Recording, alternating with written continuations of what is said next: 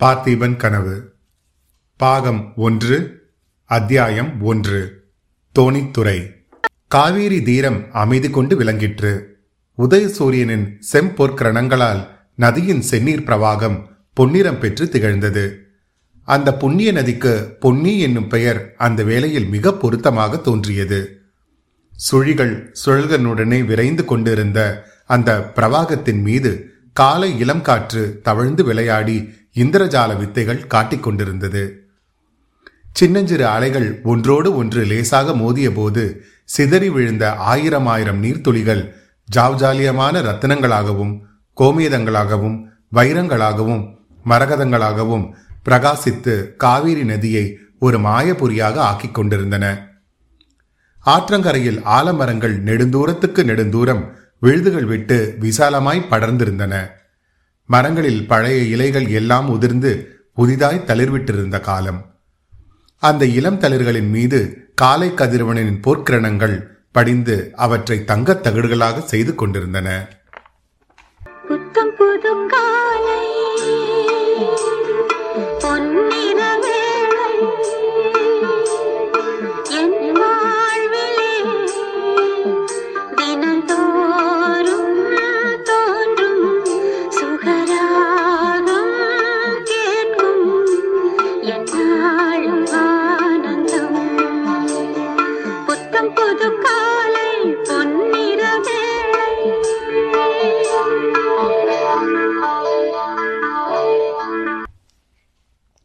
கண்ணு கெட்டிய தூரம் தண்ணீர் மயமாய் தோன்றிய அந்த நதியின் மத்தியில் வடகிழக்கு திசையிலே ஒரு பசுமையான தீவு காணப்பட்டது.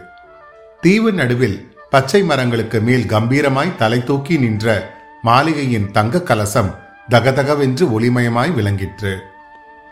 அந்த மனோகரமான காலை நேரத்தில் அங்கு எழுந்த பல வகை சத்தங்கள் நதி தீரத்தின் அமைதியை நன்கு எடுத்து காட்டிக் கொண்டிருந்தன. விசாலமான ஆலமரங்களில் வாழ்ந்த பறவை இனங்கள் சூரியோதயத்தை வரவேற்பதற்காக பற்பல இசைகளில் கீதங்கள் பாடின.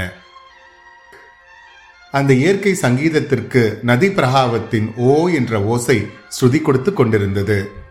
உணவு தேடும் பொருட்டு வெளியே கிளம்புவதற்கு ஆயத்தமான பறவைகள் தம் சிறகுகளை அடித்து ஆர்ப்பரித்தன.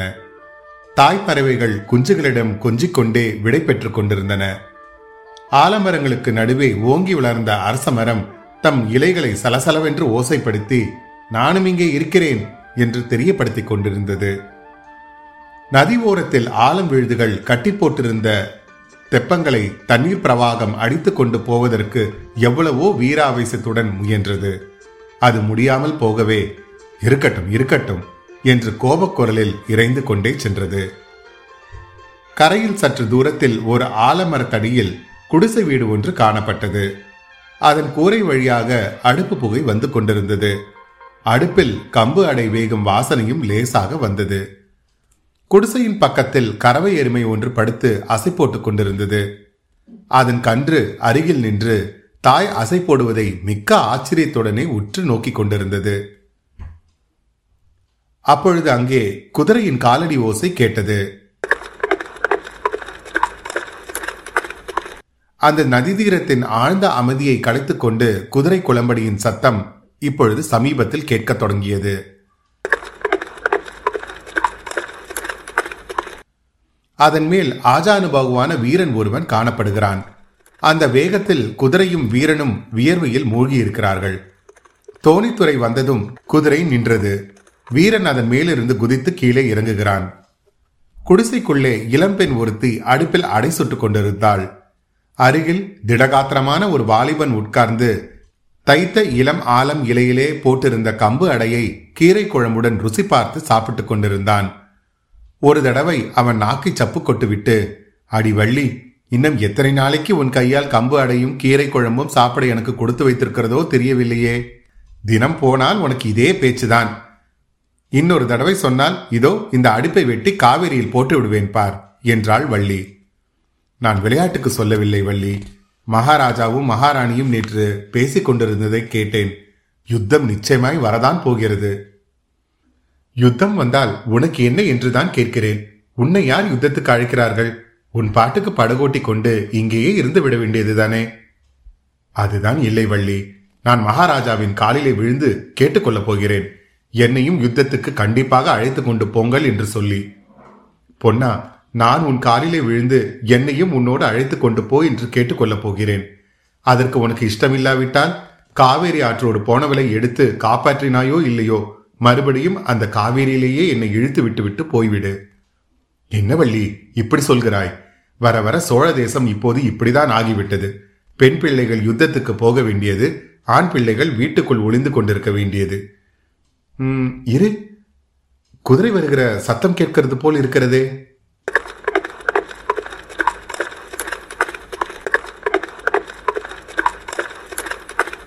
அந்த சத்தத்தினால் அவ்வாலிபனின் உடம்பில் ஒரு துடிப்பு உண்டாயிற்று. அப்படியே எச்சர் கையோடு எழுந்தான். வாசற்புறம் நோக்கி ஓடினான். அங்கே அப்போதுதான் குதிரை மீதிருந்து இறங்கிய வீரன் பொன்னா மகாராஜாவுக்கு செய்தி வந்திருக்கிறது. சீக்கிரம் தோணியை எடு. இதோ வந்துவிட்டேன் என்று சொல்லிவிட்டு உள்ளே ஓடினான் பொன்னன். அச்சமயம் வள்ளி சட்டுவத்தில் இன்னொரு அடை தட்டுவதற்கான மாவை எடுத்து கொண்டிருந்தாள். வள்ளி உறையூரிலிருந்து செய்தி கொண்டு வந்திருக்கிறான். அவசர செய்தியாம் நான் போய் வருகிறேன். ம் நல்ல அவசர செய்தி. அரை வயிறு கூட நிரம்பி இருக்காது. எனக்கு இதெல்லாம் பிடிக்கவே இல்லை பொன்னா. அதற்கு என்ன செய்வது வள்ளி? அரண்மனை சேவகம் என்றால் சும்மாவா? என்று பொன்னன் சொல்லிக்கொண்டே அவளுடைய சமீபம் சென்றான். கோபம் கொண்ட அவளது முகத்தை தன் கைகளால் திருப்பினான். வள்ளி புன்னகையுடன் தன் முகத்தில் மேல் விழுந்திருந்த கூந்தலை இடது கையால் எடுத்து சொருகி போட்டுக்கொண்டு சீக்கிரம் வந்து விடுவாய் அல்லவா என்று சொல்லிவிட்டு பொன்னனை அண்ணாந்து பார்த்தாள். கண்ணுக்கொரு வண்ணக்கிளி காதுக்கொரு கானக்குயில் நெஞ்சுக்கொரு வஞ்சி கொடி நீதானையா கண்ணுக்கொரு வண்ணக்கிளி காதுக்கொரு குயில் கானக்குயில் ஒரு வஞ்சி கொடி நீதான் ஐயா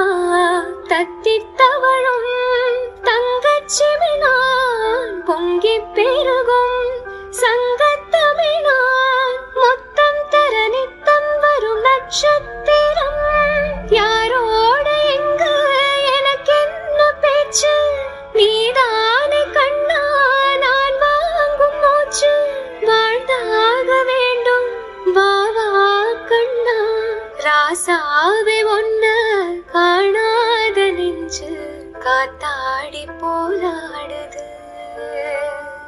பொன்னன் அவளுடைய முகத்தை நோக்கி குனிந்தான். அப்போது வெளியிலிருந்து எத்தனை நேரம் பொன்னா? என்று கூச்சல் கேட்கவே பொன்னன் திடுக்கிட்டவனாய். இதோ வந்துவிட்டேன் என்று கூச்சலிட்டு கொண்டே வெளியே ஓடினான். அத்தியாயம் ஒன்று நிறைவுற்றது.